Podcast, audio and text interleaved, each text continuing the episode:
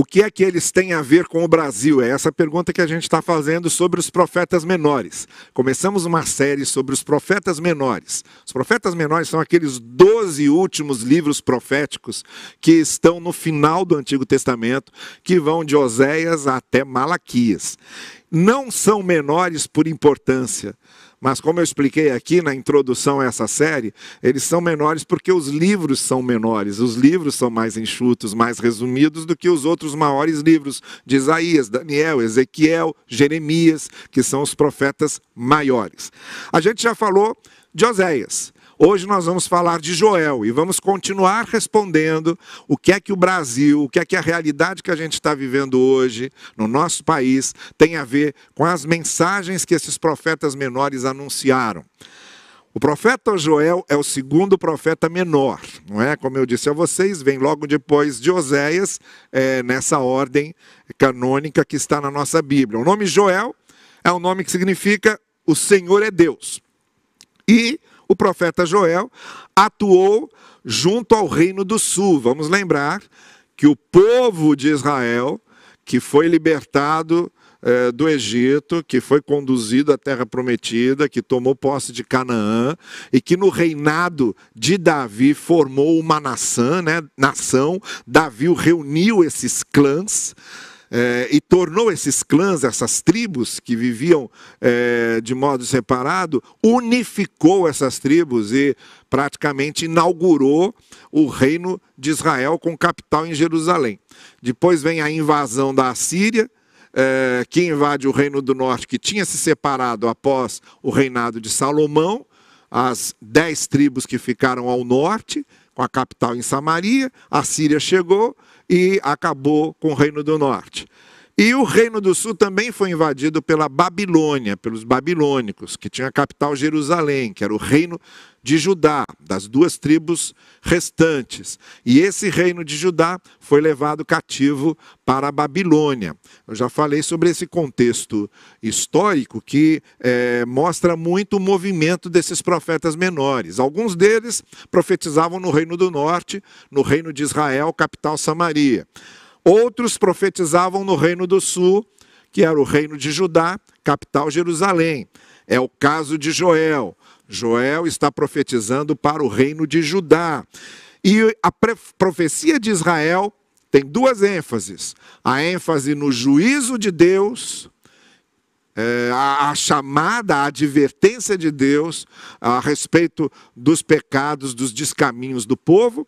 E a ênfase na graça de Deus, no amor e na misericórdia de Deus para perdoar, para consertar os caminhos do povo, para trazer o povo de volta à comunhão com ele. Joel trabalha com essas 2 ênfases, a gente vai falar sobre essas 2 ênfases daqui a pouquinho, mas eu quero começar fazendo referência a essa profecia inicial de Joel, que pega um acontecimento que foi a chegada de uma nuvem de gafanhotos. Há pouco tempo aqui no Brasil a gente ouviu falar também de algo que acontecia lá no sul, vindo da Argentina, uma nuvem de gafanhotos que devastou o reino do sul, que devastou Judá. E Joel fala sobre essa nuvem de gafanhotos logo no início da sua profecia, quando ele diz assim, o que o gafanhoto cortador deixou, o gafanhoto peregrino comeu, o que o gafanhoto peregrino deixou, o gafanhoto devastador comeu, o que o gafanhoto devastador deixou, o gafanhoto devorador comeu. Eram tipos de gafanhoto, iam passando, o que um gafanhoto deixava, o outro vinha, que é uma maneira de descrever como eles acabaram com plantações, com tudo o que havia ali para a subsistência, para a economia. Então, esse ataque dos gafanhotos, o fato de terem devastado as plantações, causou uma grande crise econômica, financeira no reino de Judá. Mas Joel pega isso e usa isso como imagem para o que Deus estava preparando, que era a invasão dos babilônicos, para o que ia acontecer. E que tinha a ver justamente com essa ênfase de justiça, do juízo de Deus que Joel ia fazer. O que eu quero falar para vocês é o seguinte, o ataque dos gafanhotos, que é essa primeira parte aí da profecia de Joel, ele serviu para mostrar que nós não somos intocáveis. O reino de Judá estava assim num progresso muito grande. Tinha muita gente bem, ganhando dinheiro, abrindo negócios, a nação estava se desenvolvendo muito. E as pessoas, nesses momentos de grande sucesso, de grande desenvolvimento, começam a se sentir meio intocáveis, né? Vai subindo um sentimento de autossuficiência, de arrogância.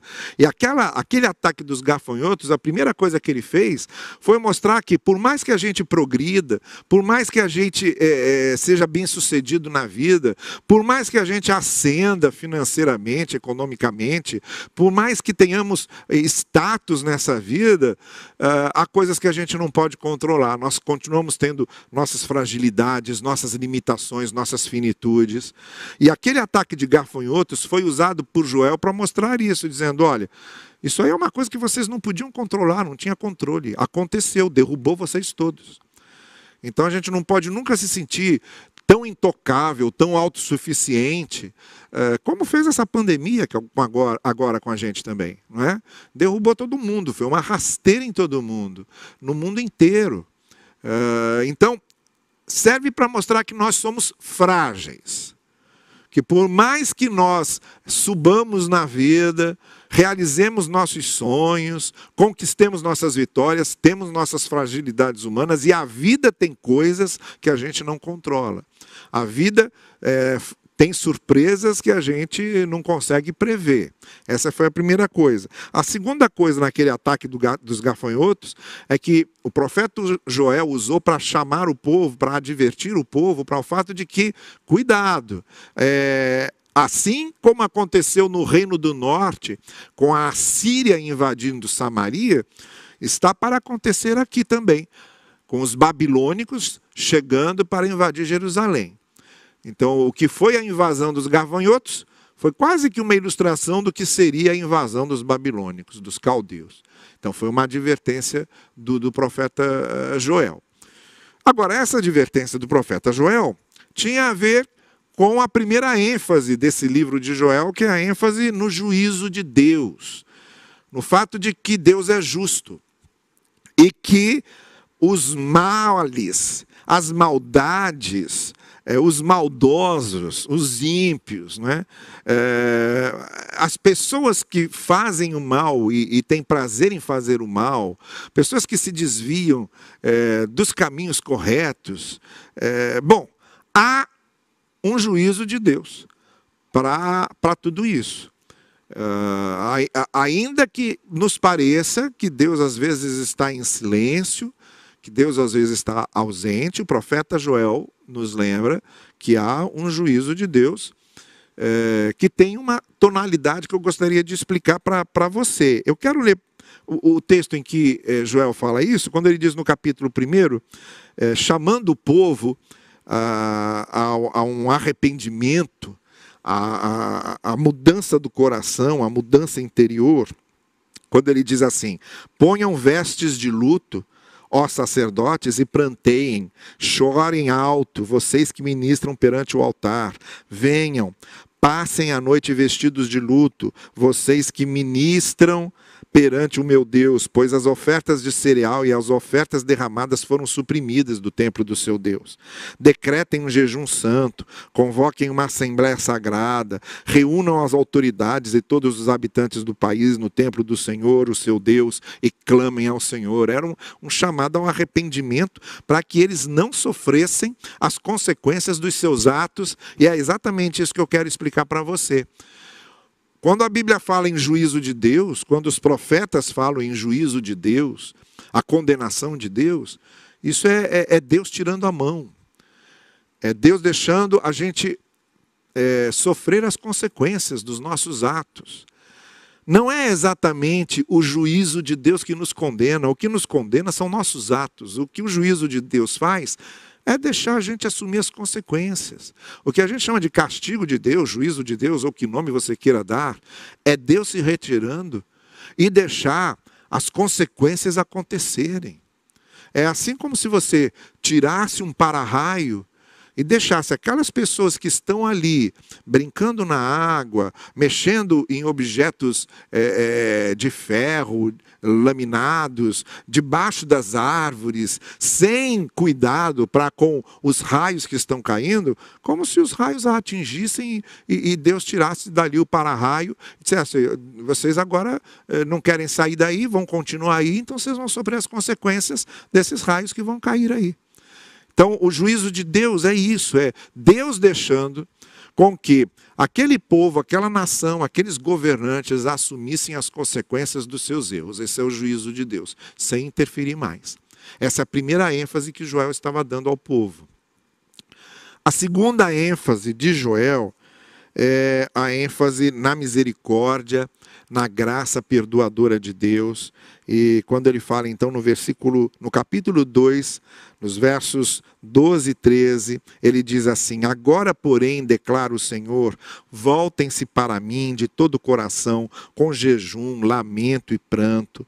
Rasguem o coração e não as vestes. Voltem-se para o Senhor, o seu Deus, pois ele é misericordioso e compassivo, muito paciente, cheio de amor. Arrepende-se do que ia fazer e não faz mais. Não envia mais a desgraça, como diz o profeta. Não deixa mais vocês assumirem as suas próprias consequências. Essa é a mensagem da graça e da misericórdia do Senhor. Então, ao mesmo tempo que o profeta adverte, denuncia o caminho errado, ele também anuncia a graça perdoadora de Deus. Agora, note bem que essa graça perdoadora de Deus, ela vem através de um arrependimento sincero, de um coração sinceramente quebrantado, tem a ver com mudança interior, transformação do coração. Por isso que diz assim, rasguem o coração e não as vestes. Não é? O costume desses orientais ali no Oriente Médio era rasgar as vestes quando havia muita tristeza. Era fazer o jejum para mostrar que estavam arrependidos. Aí o profeta diz, oh, não tem como fazer isso só como um rito. A transformação, o verdadeiro arrependimento, a verdadeira mudança começa no coração, vem de dentro para fora. E é essa transformação interior que o profeta Joel está clamando ao povo para mostrar, para demonstrar.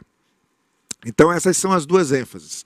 A primeira ênfase na condenação, no juízo de Deus, Deus deixando o povo assumir as consequências, e essas consequências podiam ser diversas, naquele sentido era a invasão da Babilônia.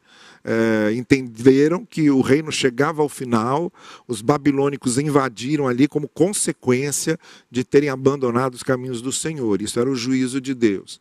E a oferta da misericórdia, a oferta do amor, a oferta do perdão, contanto que houvesse arrependimento, contanto que houvesse mudança interior, transformação interior. Mas eu queria acrescentar ainda aqui nessa palavra um texto, destacar um texto que tem a ver também diretamente com a mensagem do Evangelho, que está no capítulo 2, nos versos 28 a 31, que é quando Joel diz assim, e depois disso derramarei o meu espírito sobre todos os povos. Os seus filhos e suas filhas profetizarão, os velhos terão sonhos, os jovens terão visões. Até sobre os servos e as servas derramarei o meu espírito naqueles dias. Mostrarei maravilhas no céu e na terra, sangue, fogo, nuvens de fumaça, o sol se tornará em trevas, a lua em sangue, antes que venha o grande e temível dia do Senhor, e todo aquele que invocar o nome do Senhor será salvo, pois conforme prometeu o Senhor, no Monte Sião e em Jerusalém haverá livramento para os sobreviventes, para aqueles a quem o Senhor chamar.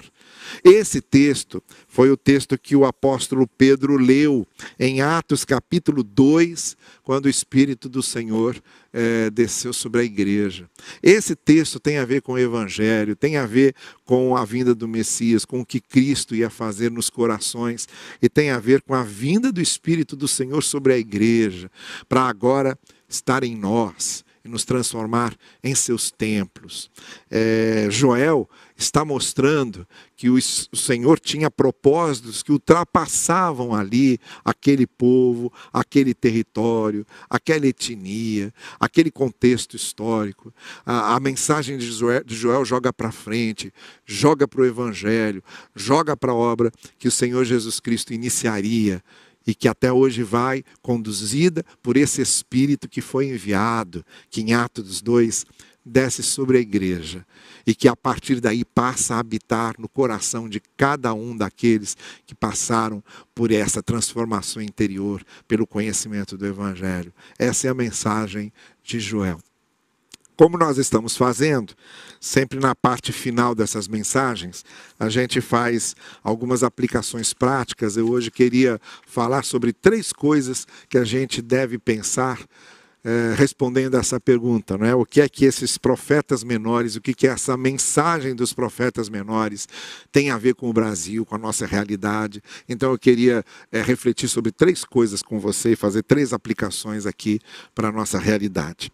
A primeira é essa: as nações como um povo, os governantes que elas têm, assumem as consequências das suas escolhas, dos rumos que tomam. Os rumos de um país é ditado pelo que nós fazemos agora, por aquilo que semeamos agora. O que semeamos serão os caminhos ou os descaminhos que um país e que uma nação terá de percorrer. Um país é formado por pessoas. Um país, uma nação é formado por pessoas. Para que um país mude, é necessário que as pessoas mudem. Então preste bem atenção nisso. Talvez por isso nós não estamos vendo mudanças concretas, efetivas, acontecendo nos rumos desse país. Porque a gente quer mudar estruturas, a gente quer mudar ideologias, a gente quer mudar programas políticos, a gente quer mudar os políticos, a gente quer mudar os partidos no poder. Quando, na verdade, o que é necessário é que as pessoas mudem, é que as pessoas sejam transformadas. Uma nação não muda porque a gente usa uma frase clichê, uma frase padrão. Uma nação não muda porque a gente pinta a nação de verde ou amarelo. Uma nação não muda porque a gente pinta nas portas uma frase: o Senhor desse país é Jesus.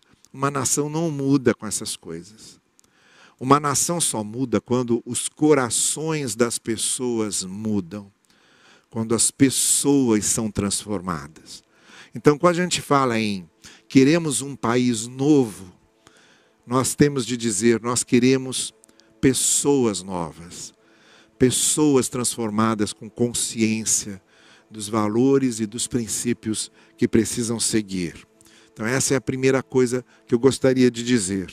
Que muitas vezes uma nação e um país sofrem determinadas coisas, mas por causa das pessoas que fazem parte desse país e dessa nação. Por causa do governo que faz parte desse país e dessa nação.